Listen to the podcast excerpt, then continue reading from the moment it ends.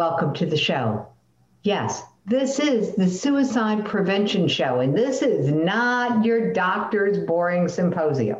We are waking up the world, and helping us wake up the world, taking us into the power, the absolute power of trust and the power of intentional manifestation. So continuing this conversation, and this time we are going to do it with my friend Debbie Anderson. So Debbie is someone who you're going to want to know, because between the two of us, I'm boring. Debbie, join me in the studio. And Ashley, there you are. Hey, you'll have to unmute still. I can sort of see you, but I can't hear you yet. Okay, let me just, there you go. Oh, let me put everything back in again. And yeah, a little bit too bright. Let me just tone me down a bit. There we go. All right. You did that very well. I'm very impressed. Thank you so much.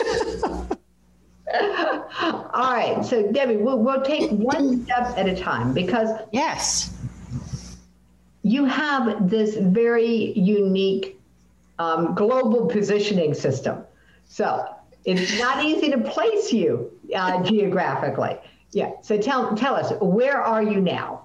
At this precise moment, I'm in Mazatlan in Mexico. You can tell this is an English accent, and I actually live in Canada. So I'm sort of all over the place, and I conclude that Spirit always placed me where I'm supposed to be, and that's why I'm here in Mazatlan, Mexico. So it's beautiful. And I apologize about the fan here, but it's 29 plus and it's 7 o'clock and it's not cooling down. It's just getting warmer. So I am not complaining. For 29 plus, that has to be Celsius. Oh yes, Celsius, which I think is about 80 something in metric. Sorry. Well, Fahrenheit. Fahrenheit. Yeah, that's okay. It's just, it's all about context. And yes. So since I'm not hearing the fan, it's not going to bother me a bit. Good. Perfect. There we go. We're good. All right. So let's talk about power, and then we'll talk about intentional manifestation, because these are two topics that could change the world if people are willing to let it change their world. Yes. So where do you want to start? Because you get to take us on this journey. I'm going to keep us on the rails so that we stay on time. But all right, you get to take us where you want to go. Well, let's just start, like I always say to everybody, every journey starts with one step at a time.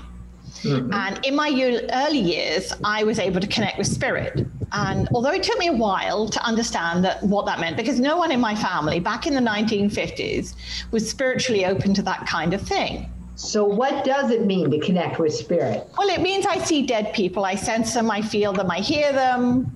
I don't taste them particularly, but I always wonder, because I sort of get into that feel, smell, hear, and no, I do not taste them. Well, I taste like flavors. Sometimes I might taste cigarette smoke or oranges or things like that. I prefer to taste oranges than cigarette smoke, but there you go.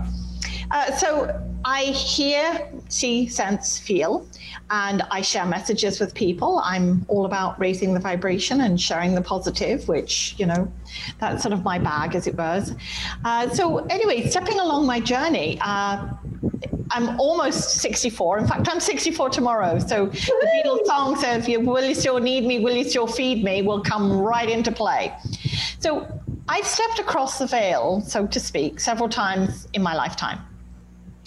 The first time when I was 11. You're going to have to stop and explain that euphemism. What does across the veil mean? All right. So some people say it's when we die and come back kind of thing. I always say it's that between that we've not actually left. Spirit basically throw us back out. They don't want us to die.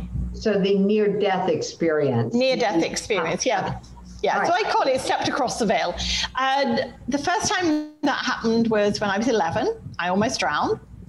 In my late teens, I did try to take my own life with an overdose due to wanting my parents to hear, see, and love me, most of all. Yep, it was a real roller coaster of a ride. I struggled with depression at that time, and I just had my son at 18. and he was still a baby. So in those days, I think it was called the baby blues. Mm. And the last time, thus far, I was in my 30s and I was raped and strangled almost to death.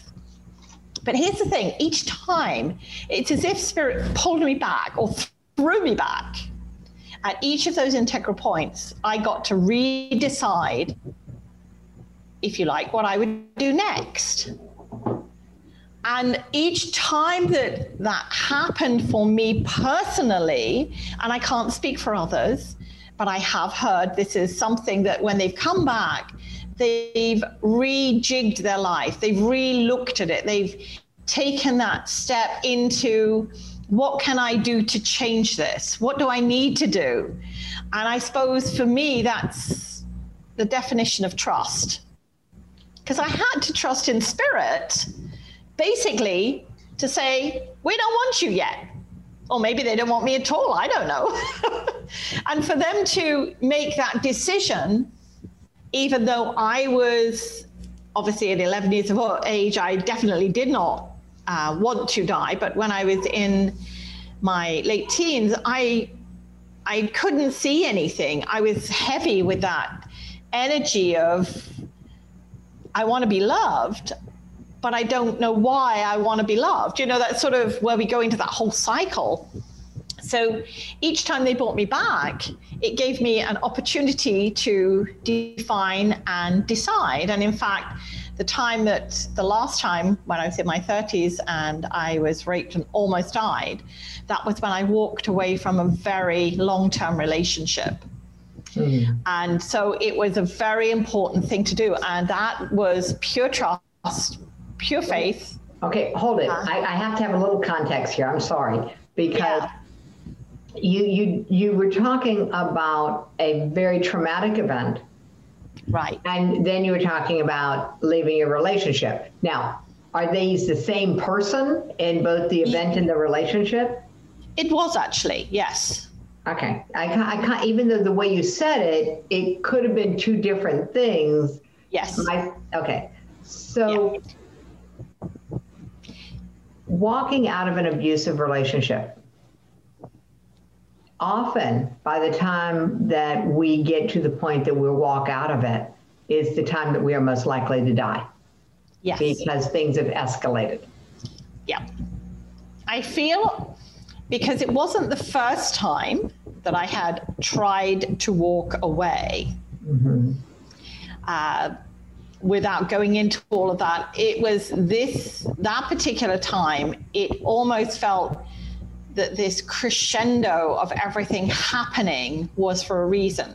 And this is where I always say to people that timing is of the essence. When things happen, there is no mistake, there is no error. We just have to trust in that. And yes, it was pretty scary for me. And yes, it took me on a roller coaster ride again, with different things that I didn't know were going to happen. And for anybody that has left an abusive relationship, they'll be able to relate to that in that respect of understanding some of the semantics that happen with that. But for me, it was that divine power of trust. And that was me having faith that my instincts were correct. And when I talk about instincts in the relationship, because we're talking about the power of trust and manifestation, that's exactly what we can do with our dreams. Okay. Now, are we talking dreams like what I'm going to sleep? Well, it can be either. So, all right, so let's look at it this way. You only have to ask a young child, what do you want to be when you grow up? And most will give you an answer in a heartbeat. I want to be an astronaut, I want to be a nurse, I want to be a doctor, I want to be this, I want to fly a plane. They have no restrictions. They don't think, oh, I've got to go to school, and that maybe the parent might say, well, you want to be a doctor, or you want to do this, that's going to take this time, how much that's going to cost or whatever. But if you look at that child, they don't understand or comprehend what that adult is trying to tell them. They're not even, anyway, they're like, but that's what I want to do. That's what I'm going to do. And And many do achieve that. The one person I hold dear to my heart because I've had the opportunity to meet him was Chris Hadfield. He's a famous Canadian that not only became an astronaut, but he became the commander of the International Space Station.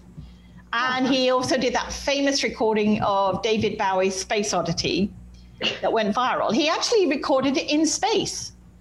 And he now teaches kids about science in space and, you know, how to be an astronaut and so forth. So let's step back. He was born in 1959, so 2 years after I was born, in Sarnia, in Ontario, in Canada, where there is no space program, nothing. But he believed, because after watching the Apollo 11 moon landing, and he tells this story himself, he told his parents, I'm going to be an astronaut. Mm-hmm.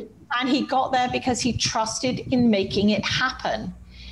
He had to go quite a long journey to get there, but he never gave up that hope. And if you've ever read his biography or listened to him on many of the opportunities that I've had to see him talk, he tells his journey. And it wasn't just a case of, I'm going to be an astronaut, bang, it happened.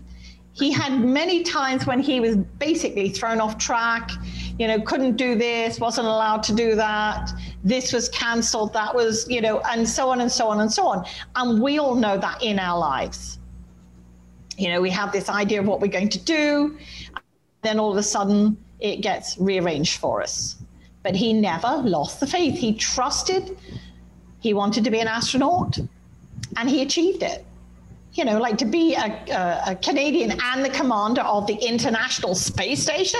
Holy Hannah, I would say that's like the epitome of where you want to be and what you want to do. So I love that. And there are many stories like that. And if we have, you know, if we go back into our childhood, excuse me, and we relate and we recall the things that we wanted to be, and you know, for instance, in my life, I wanted to go into the Royal Navy. I wanted to be a Wren. And I wanted to do the radar. That was what I really wanted to do. I was so excited about it. And then I heard in those days, women did not go to sea. I'm like, I don't want to be stuck in an office somewhere. I want to go to sea because I love the sea and everything nautical. You know, I've got a seafaring family when I go back. You know, my grandfather was in the Merchant Navy. My father was in the Merchant Navy and yada, yada, yada kind of thing. So I loved everything to do with water. So that changed my perspective. And of course, now, thankfully, women are allowed to go to sea because things have changed. So my next thought was I wanted to be a policewoman. But I was too short. So it was almost like I was picking all these without knowingly, knowing it, that I was picking these jobs or careers that I wanted to do, but for some reason they weren't going to be because of this or because of that. So of course, then life goes on. But if we all reflect back to that time, those dreams we had, even, you know, watching small children and their dreams that they have today, as in what they want to be and what they want to do, they have no restrictions. Mm-hmm. So this is where I want to go on about how we can begin manifesting intentionally. Because this is really cool because children have intention. They know what they want, which is that, mm-hmm. Am I correct that this is a definition of intention, to simply know what you want? Yeah, and following it, because intention, some people say, well, intention's good or bad or whatever. Intention is just that you're going to do something or you want something and you follow through on it. And that's all it is. It's that trust that it's going to happen. It's going to be. All right, so I grew up with a phrase, and the phrase was, the way to hell is paved with good intentions. How does that fit into this conversation? I think that was just a threat that was used upon people when they wanted to have what I call the get out, the cop-out clause, that they didn't want to accept it. You know, it's like the the negative Nelly in your life that says, that's never going to work, it's a waste of time. And you're like, yes, it is, you know. And some people say to me, well, you're like Pollyanna. I said, oh, come on, I am very much a realist. But I, you know, for something silly like playing cards, and we haven't got a hope in hex chance of winning, but I still say, hey, we can still do it, because it's that whole vibration. When we change that vibration to it's not going to work, you know, it's going to hell in a handbasket, you know, all of those kind of little negative phrases that we allow to infiltrate, because they do infiltrate our lives, because that's the way people are. We are. As humans. Yeah, we absorb what we're exposed to. Exactly. I've become very selective about what I'm exposed to. Me too. Yeah, it's absolutely. I mean, I vet every single speaker, you know, have a one-on-one conversation for every single speaker on my summit. I have made very few exceptions for that rule. It has never gone well. You know, if I don't resonate with someone, then they're not a good fit for my show. Yeah. And it took me a while to understand that that was my job. I didn't have to do anything else. That was my main job, was to make sure that the people who came on the show were people who I matched with energetically. When you're talking about intentional manifestation and power, what is the biggest problem people have with this, Debbie? Because when you talk about it, it kind of sounds kind of simple. Okay, so think of it like going on a diet. That's the analogies I'm going to use, because I've been on many diets. Okay, so there we go. It's an easy one that we can all, well, not everybody, but most can relate to, because usually it starts off with the intention of, I am going to lose weight. This is what I'm going to do. So the first thing we have to do is really clean out our fridge, our cupboards of all the junk, all the crapola, the stuff that when you eat it, easier. Yeah. So when we eat it, it puts on weight. We feel stodgy and, as I call it, in low energy. And that's what intentional manifestation is about. We have to clear the stage, basically.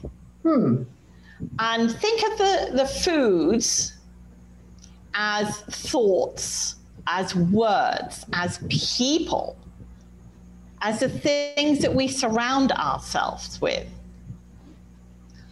And therefore we stock our refrigerator, our cupboards, our heart, our head, especially our head, with all those good intentions, like we did when we were on the diet. I'm going to get up at 6 a.m. I'm going to go for a run, and then I'm going to come back and I'm going to eat a bowl of fruit, and then I'm going to do this or yoga or whatever.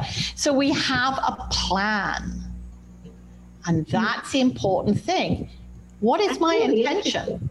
Okay, so that's really interesting, because I'm thinking about kids who don't have a plan, but kids, when they want something, They are totally unrestrained. They think about it all the time. They talk about it all the time. They go to sleep dreaming about it. They wake up talking about it. And that's exactly what we need to do as adults. We've forgotten, we've unlearned it. And we need to relearn it again to put it back into there. Oh, what an interesting thought. Okay. So doing that for a short period of time is not so hard, but doing that for a lifetime is something that there's not a lot of guidance or support around that. Actually, there probably is, and I just haven't seen it. So I'm not going to put it that way. I'm going to put it this way. Let's play with this. If someone wants something, let's make it happen for them. So intentional manifesting. So the big thing that we need to remember is stepping into our attention. There's no right or wrong. I already said that. But it's a way of connecting to what I call our personal or spiritual check-in. So we're checking in with whether it's the God, the universe, our heart, you know, our whoever it is. Potato, a friend of mine says. I love that, because it's whatever it is. So we have to, intention is what I deem as our own truth, what we each believe. And we have to trust in that belief. And when we talk about it. We have to talk and as if it's already here. Well, so we don't say I want to be rich or I want to be thin, I am rich. And as much as that may at the time seem like, but I'm not, because every time you put that in, you're then putting that little bit of junk food back into your refrigerator again. All right, so how do you suspend the part of the brain that says reality check? Okay, so this is what I do. And I use this with a lot of intentional work that I do, not just the manifestation, everything. See, our head is our, you're going to make a mistake. I want to protect you. So I'm going to tell you of all the things that can go wrong. That's our head. And our heart is, oh my gosh, I want to do this. Yay, yay, yay. Okay, so there's this little battle that can happen between these two elements that are all interconnected. And if anybody's read Dr. Bruce Lipton or Greg Braden, quantum physics and the biology of belief, we are exactly that. We are this interconnected vibrations of energy with ourselves and everything around us. So when I'm having, my heart is having that conversation with me and it's saying, hey, we're going to manifest this. And my head drops in. Yeah, but you know what happened last time? I would think of it like a little devil and a little angel on my shoulder.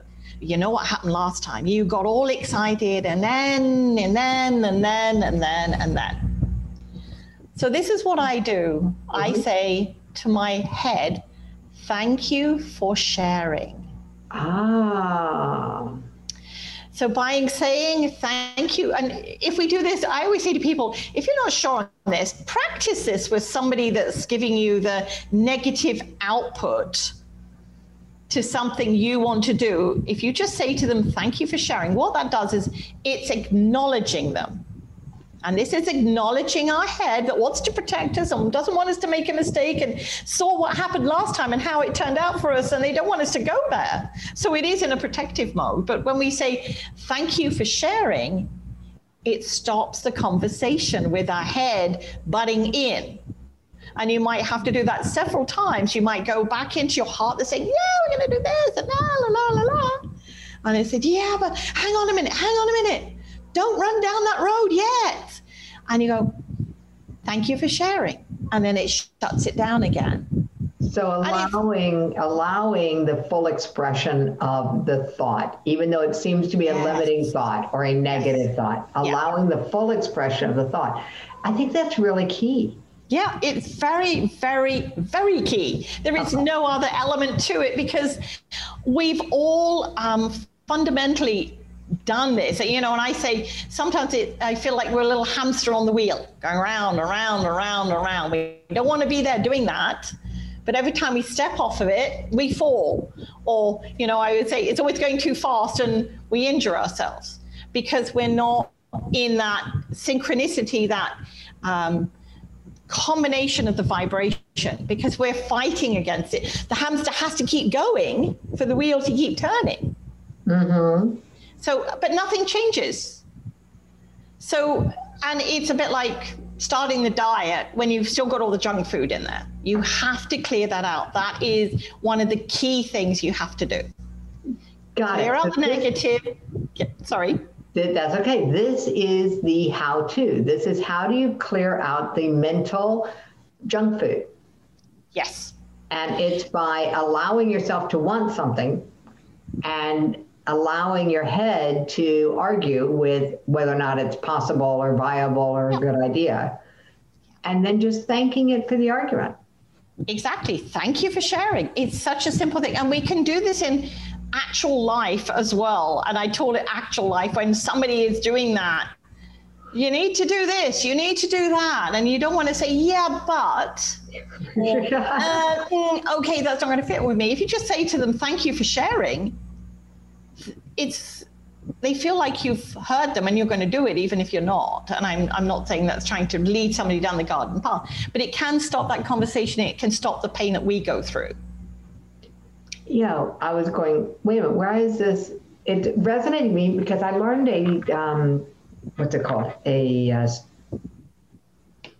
oh shoot, assertiveness training technique, that when somebody is, you know, talking about a reality that's true for them but not for me, and instead of arguing with them, the response from an assertiveness training point of view is similar. It's, you might be right. Yeah. And it allows for the other person to feel heard and acknowledged without committing me to an action. Yeah. Without saying I agree. So this is taking it one step further, because if we really don't, and it doesn't resonate with us, it's almost like we're saying it in a painstaking way to agree with them, even though we don't want to agree with them. But whereas if we say, thank you for sharing, we don't have to take on board that energy if it really doesn't resonate with us. And this works for many, many things. You know, I tell people this is one of my key little go-tos, if you like, in my go-to bag. You know, somebody, you've just come back and you've just had a beautiful haircut or something like that, and somebody goes, wow, you know, I done that, and you're feeling really great, and all of a sudden your whole energy just goes into this. Whereas if we just say, thank you for sharing, we're still keeping up there and we can just move on down the line. We don't have to take it on board. And I think this is where a lot of energy gets, attached to us. And I don't mean attached as in stuck to us, but it's like we go through this fog sometimes. And when we come out the other side, we're feeling very heavy. And it's like, I need to take off this shroud. I need to take off this coat that is not mine. Whereas we say, thank you for sharing. I always say to people, especially in workplaces or family situations, it doesn't matter. You just say, thank you for sharing. And then it moves on without having to fight it. There you go. That's a lovely thing, because not having to fight our families is a big deal. And yes, not having to fight the internal family, which is where we started with this, is a huge deal. When I was reading and the philosophies were about, you know, you have to kill the ego or things like this, I'm like, yeah, no, it has a purpose. It's part of me. Why would I wish part of me to be dead? And so I've always had a real challenge with this. This is a very gentle approach, Debbie. Yes. The main thing with manifesting, and this is what I say to everybody, identify what you want and do it with intention. Like, be like that 2-year-old child, no restrictions. When we see it and we believe it, then we manifest it. And anyone who could create a dream, they need to know that you need to feed and water it daily. You can't just plonk the seed in there and then walk away and have that expectation that in a nanosecond it's going to appear. We have to work on it. Like when we're learning a new skill, we can't just turn up for the first lesson at that school and say, hey, now I'm an achieved artist. We have to learn the techniques. We have to buy into that. We have to make it our everyday dream. So here's something that I did just recently, because with everything that's going on, we're sort of stuck here. And I know people might go, that's strange, but there's reasons at the moment we can't get back to Canada. There are no flights, one.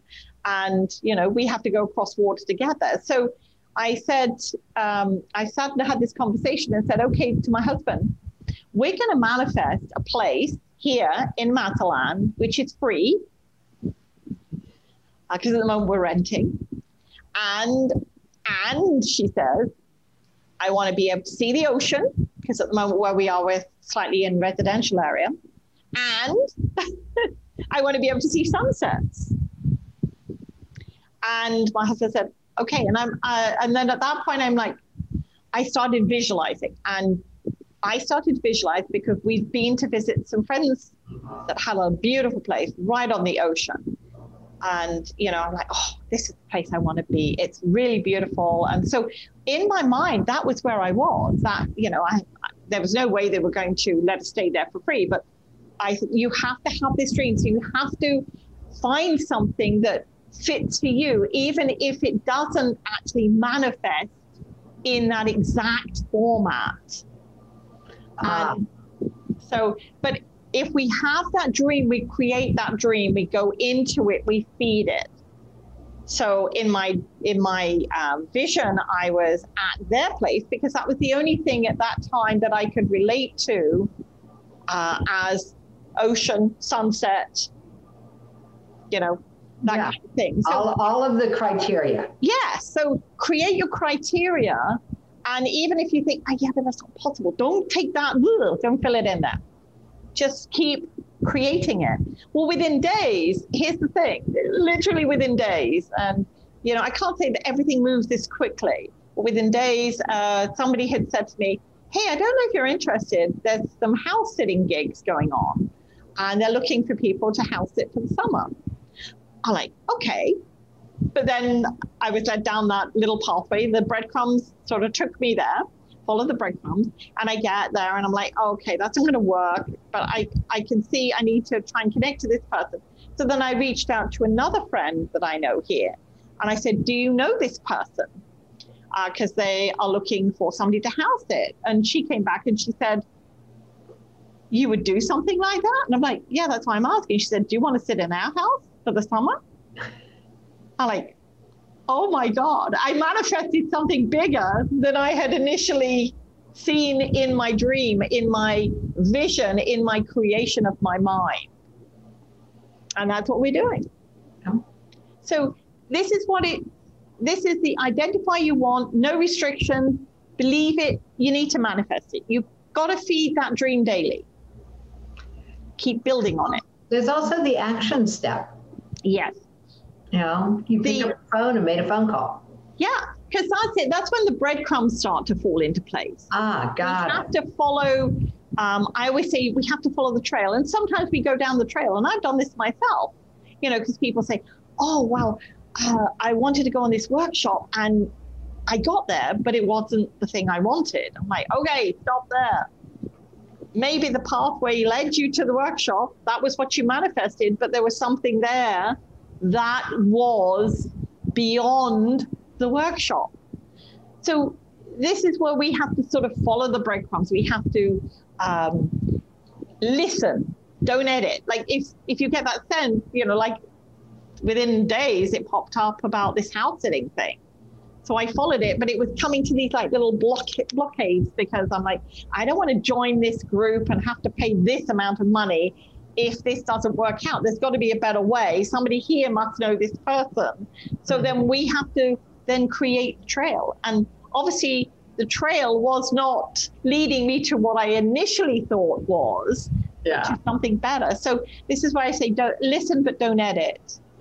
Because we sometimes edit things. We go, oh, well, that can't be so. Oh, well, you know, now that the house sitting gig isn't going to be there because I got to pay all this money to join this group and this whatever. The other big thing is don't let others tell you it's impossible. So that's an interesting thing that I'm still stuck on listen but don't edit. Okay, listen but don't edit, okay. Yeah, because listen but don't edit. And the example you gave was really telling. Listen to the nudge, and the nudge was house sitting. Oh, yes. And it felt good. It landed well. Yes. And so the editing would have been if you had started to say, this isn't going to work, period, as opposed to this aspect isn't going to work. Yeah. This opportunity isn't going to work. And then it's, how can I find one that will? You didn't give up on the house sitting. Yeah. I just hadn't even thought of that as being a possibility. Yeah. I had just said, I want to stay here. I want it to be free. I want this. And so it was like, I've never heard of people house sitting. Not in the respect of being here, but, you know, I had never looked into that. So it wasn't something I had thought, oh, let's maybe look into house sitting. But just out of the blue, then a friend messaged me and said, you know, there's this house sitting gig. Do you think you might be interested? And so this is where we have to follow the breadcrumbs. Got it. Okay. And when we get the information, even if it leads us there, like this particular one, it led me to it, but I didn't want to have to invest nearly $1,000 to join this group just to get access to this person that wanted somebody to house it for them. Yeah. So, but it got you into the mode of thinking about house sitting. Yeah. And that's when I thought, well, I know this particular person that may know this person. So that was what I reached out and I said, you know, do you know this person? And that's when they came back and said, I didn't know you were interested. Come and sit here. And I, we can. So, and it's far greater because I hadn't done any other restrictions. I hadn't said, you know, I want 3 bedroom, I want this. I had just said, free, sunset, see the ocean. There you go. So getting down what's really important, not the minutia, but what's really important. Yes. Sounds like that's a critical step as well. Yes. Don't let others tell you that it's impossible, because if we buy into that and listen to them, then the argument is lost, if you like. So this is where it's, again, aligning yourself to people who are going to support you, that are going to be there to encourage you, that are going to listen to you and not fight you. That's important. Very, very important. And in our case, it happened very, very quickly. But there's been other occasions when I've set into manifestation mode, which I do on a very regular basis, actually, is to be patient. Because, you know, total transparency here. I'm not by nature a patient person. I'm the kind of girl, I want it and I want it now. Just like that 2-year-old. So there've been many times that I haven't got what I wanted right away. And this is when we have to step back into trust again. Keep the faith. Continue to see it as being there right now. Look, this is happening. Live it, breathe it, be it. It has to be your reality and you living in it, even if it's only in your head, in your dream, that your waking dreams or sleeping dreams. Mm-hmm. Because sometimes it does take a little longer. And, you know, if it doesn't come in the format that you had expectations of, be thankful for what you receive.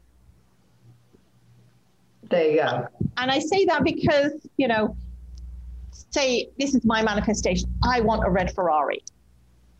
I want the red Ferrari. I want the car. I want the car. I want the car.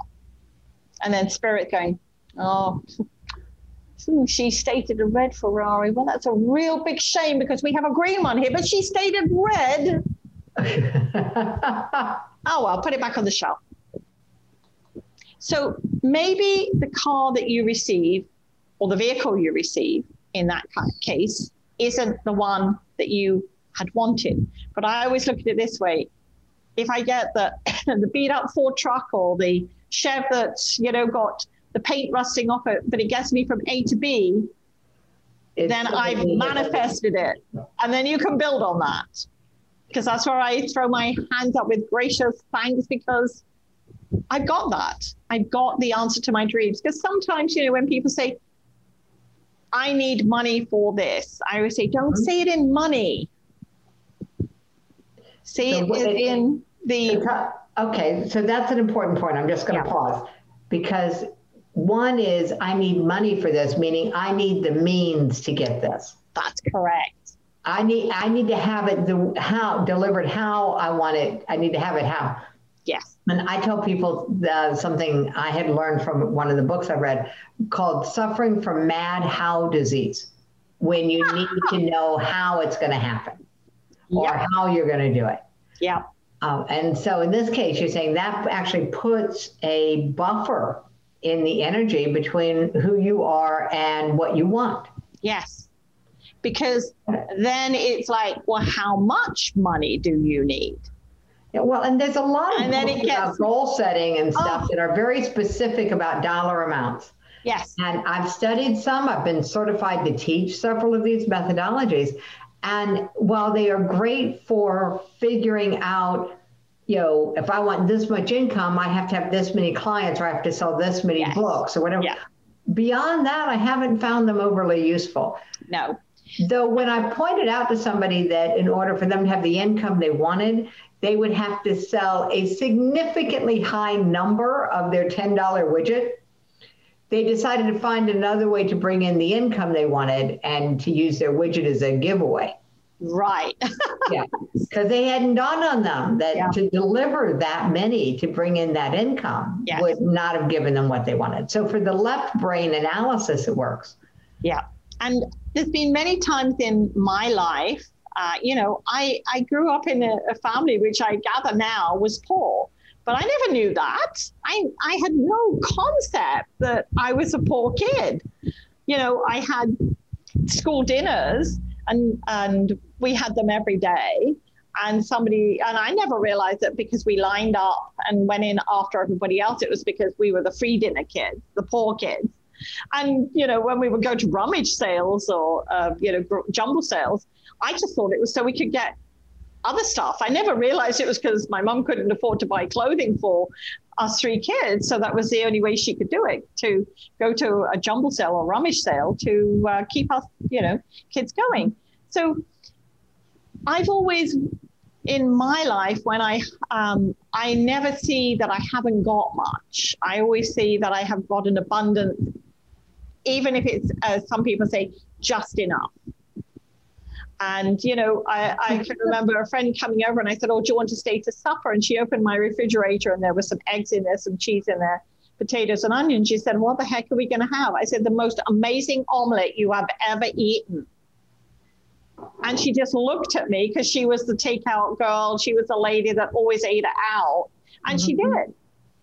And I said, it doesn't, like, whatever I've got, if I've invited you for a meal to stay and eat with me, I'm certainly not going to say, oh, hang on a minute, let me just cut this slice of bread in two. And then, you know, so there was always enough there.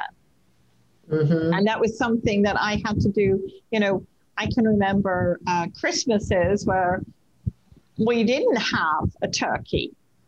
We didn't have, I couldn't put a stocking under the tree for my son, but I had a chicken, roast chicken. I had enough. Yeah. So again, in being in that graciousness and that thankfulness, that gratitude for what I get and what I'm given, rather than you gave me a chicken, well, you could have got you could have just got the egg. So be thankful that you got the chicken, because that actually was a gift from somebody that was culling several of her chickens, and she knew that I hadn't got anything for that Christmas because of something that had happened. And so she brought it along and she said, this is my Christmas gift to you. And I said, thank you very much. I fully appreciate it. And if you want to come and join us, you're more than welcome. So again, being in that gratitude, it's not being in the, you know, I always, if I need money for my electric bill or, you know, to fix my car, like the amount of times that I've had something, you know, go wrong with my car, and I just sit there and I go, please make this mended, please make this fixed, please sort of, and then either a friend has come along or somebody's got this, or the guy in the garage has said, look, you know, I've got this sitting here and it's not going to cost me anything to put it in. I'm like, thank you, thank you, thank you. So this is where we have to be thankful for what we receive, because this is the most important part of it. So cool. So that makes really good sense to me. All right. So thank you for taking us into this world of where personal power and intentional manifestation changes our experience of life. And your gift for everyone, it changes their experience of meditation. And I absolutely love that you put into the description of it, and we're going to give that link to everyone, that you put into the description of it, the fact that it can change how you sleep. Yes. And I'm one of those people, I start to listen to a meditation, I'm asleep. Yeah. And I always say to people, it assists to calm the inner chaos. Like that, sometimes we need that slowing down, that just letting it go.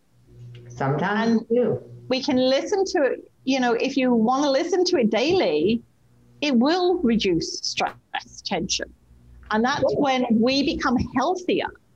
We're less stressed and we're less anxious. We don't get all the possibilities of all the nastiness coming towards us, and I call it a nastiness, I don't want to say unhealthiness or something like that, because each of us, it's there and it can happen. So this is why I call it heart-centered beingness.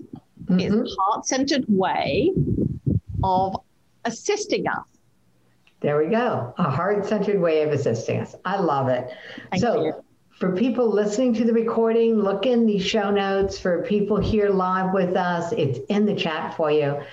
Debbie, this was a delightful journey into your world, and I so appreciate you sharing all of this with everyone and being part of our mission to make teen suicide a thing of the past. You know, it's what's happening with the manifestation is that it's been turned on its ear. Yes. And when I created, and then actually I'll be talking about it a little bit, when I created the Why Not Workbook, it was my way of helping people understand that the law of attraction works. Yes. No matter what you're putting your attention on. And the power of intentionally putting your intention on what you really want and focusing it there. Thank you so much for the Jedi mindset trick of listening to the critic, listening to the it'll never work without judging it, without pushing it away, and to simply acknowledge it by saying thank you for sharing. And thank you, Jackie, for sharing this time and inviting me on. And thank you, I want to say a big shout out, thank you for Katie for all her support and getting all the stuff and keeping us all aligned. That's like herding goldfish. So well done, Katie. And thank you, Jackie, for hi, Katie. I love you. Thank you for all the work you do behind the scenes.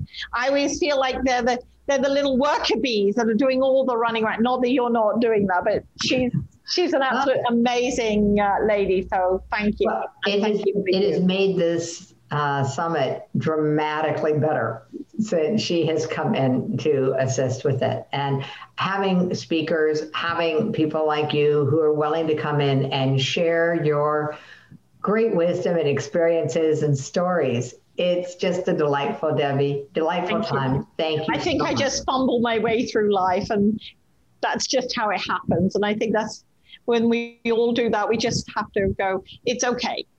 We're exactly where we need to be at that exact moment. And as long as we're there present, fully engaged in that intention, that's okay. Sounds good. Fully engaged in the intention. Perfect. Thank you. You're welcome, Debbie. Thank you. Blessing.